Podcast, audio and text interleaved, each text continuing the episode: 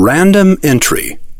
The key to getting attention. A guaranteed cure for writer's block. The Monday Morning Memo for January 24, 2011. In an overcommunicated society, predictability is the enemy of effective writing. A recent Yankelovich study tells us that Americans are confronted by more than 5,000 selling messages per day. Radio and television and magazines and newspapers and billboards floating on an ocean of store signage, posters, point of purchase displays, and product packaging. Each one hoping to gain our eyes, ears, and attention. No wonder we've become so adept at filtering ads from our consciousness. Those time consuming piranhas are out to eat us alive.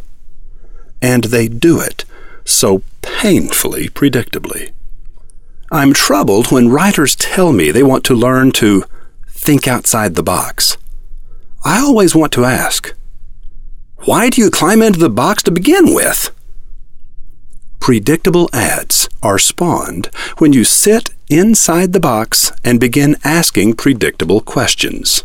What makes us different or better than our competitors? What makes us special? Having focused your approach inward on yourself instead of outward on your customers, your thoughts will accelerate in an ever tightening spiral as you circle the drain. Predictable opening statements are born inside the box. I have a love hate relationship with a certain bit of stagecraft I use when speaking publicly. The bit is always a crowd pleaser. That's the part I love. But most of the audience misses the point. That's the part I hate. They gasp and laugh and clap, and I say to them, This looks like a magic trick, I know, but it's really very easy. You can do it, I promise. Just give it a try. But they never believe me. The stagecraft begins when I ask everyone in the room to write a statement that would catch the ear of any person who overheard it. The statement doesn't have to make sense, I say. It just needs to be larger than life, evocative, difficult to ignore, the kind of statement that would make a passing stranger turn and say, Huh? I then ask six volunteers to bring their statements onto the stage.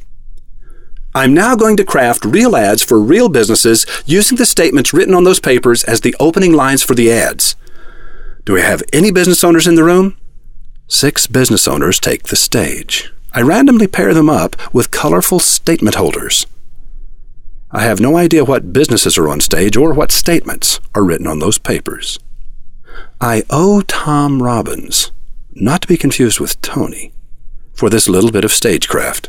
In a magazine interview that accompanied the release of his novel, Fierce Invalids Home from Hot Climates, Tom said, Everything in the universe is connected, of course. It's a matter of using imagination to discover the links and language to expand and enliven them. Business owner number one, tell me about your business. I have a plumbing company. Name a profit center you'd like to improve. I'd like to get more calls for our 24 hour emergency service.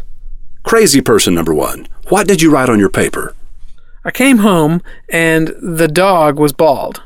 The room roars with laughter as I walk to the front of the stage and balance there, my toes hanging over the edge, as 2,000 people hold their breath. I came home and the dog was bald. I haven't been that surprised since I woke up at 2 a.m. to pee and stepped out of bed into an inch of water. Thank God Martindale Plumbing never goes to sleep. At 2 a.m., they were just sitting there, hoping someone would call. They fixed the problem while I made coffee. Great guys. Thank God for Martindale Plumbing, 24 hours a day. But I still got no idea what to do with a bald dog. That would be a television or radio script. Here's what it would look like as an email Subject I came home and the dog was bald. Likewise, everyone who saw that headline in a magazine ad, a flyer, or brochure would pick it up and read it. The other 4,999 messages today be damned. The whole exchange between me and the business owner smelled like a setup, right? If you were in that audience, you'd probably suspect I had planted those people in the crowd.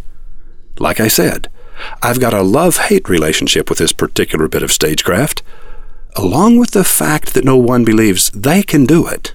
Half of them don't believe I can do it either. But not only can I do it, you can too. Everything in the universe is connected, of course.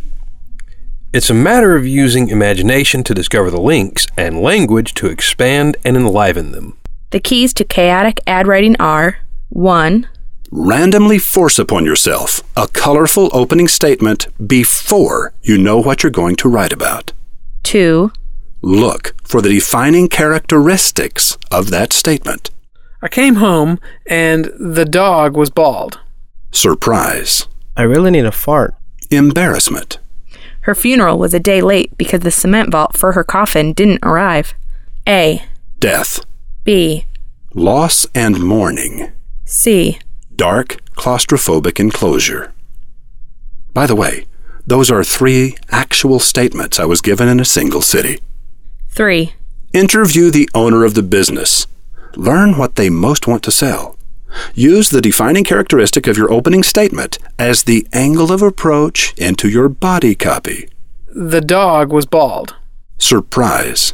Stepped out of bed into an inch of water. Surprise. The business to which I needed to connect the fart line was a 156 year old historic wedding chapel. No problem. I just placed that thought into the mind of the groom as he stood at the altar with his bride. His moment of relief ah, comes when the organist begins blasting the traditional wedding exit music. The business to which I had to connect the coffin line was Florida's Space Coast, 30 miles of pristine beaches and Kennedy Space Center with an IMAX theater inside. the goal is tourism. Convince people to vacation there. Go ahead, give it a shot. Roy H. Williams. Now that we've cured writer's block, Indiana Beagle wants us to work on an elixir that will grow hair. I told him to buy a hat.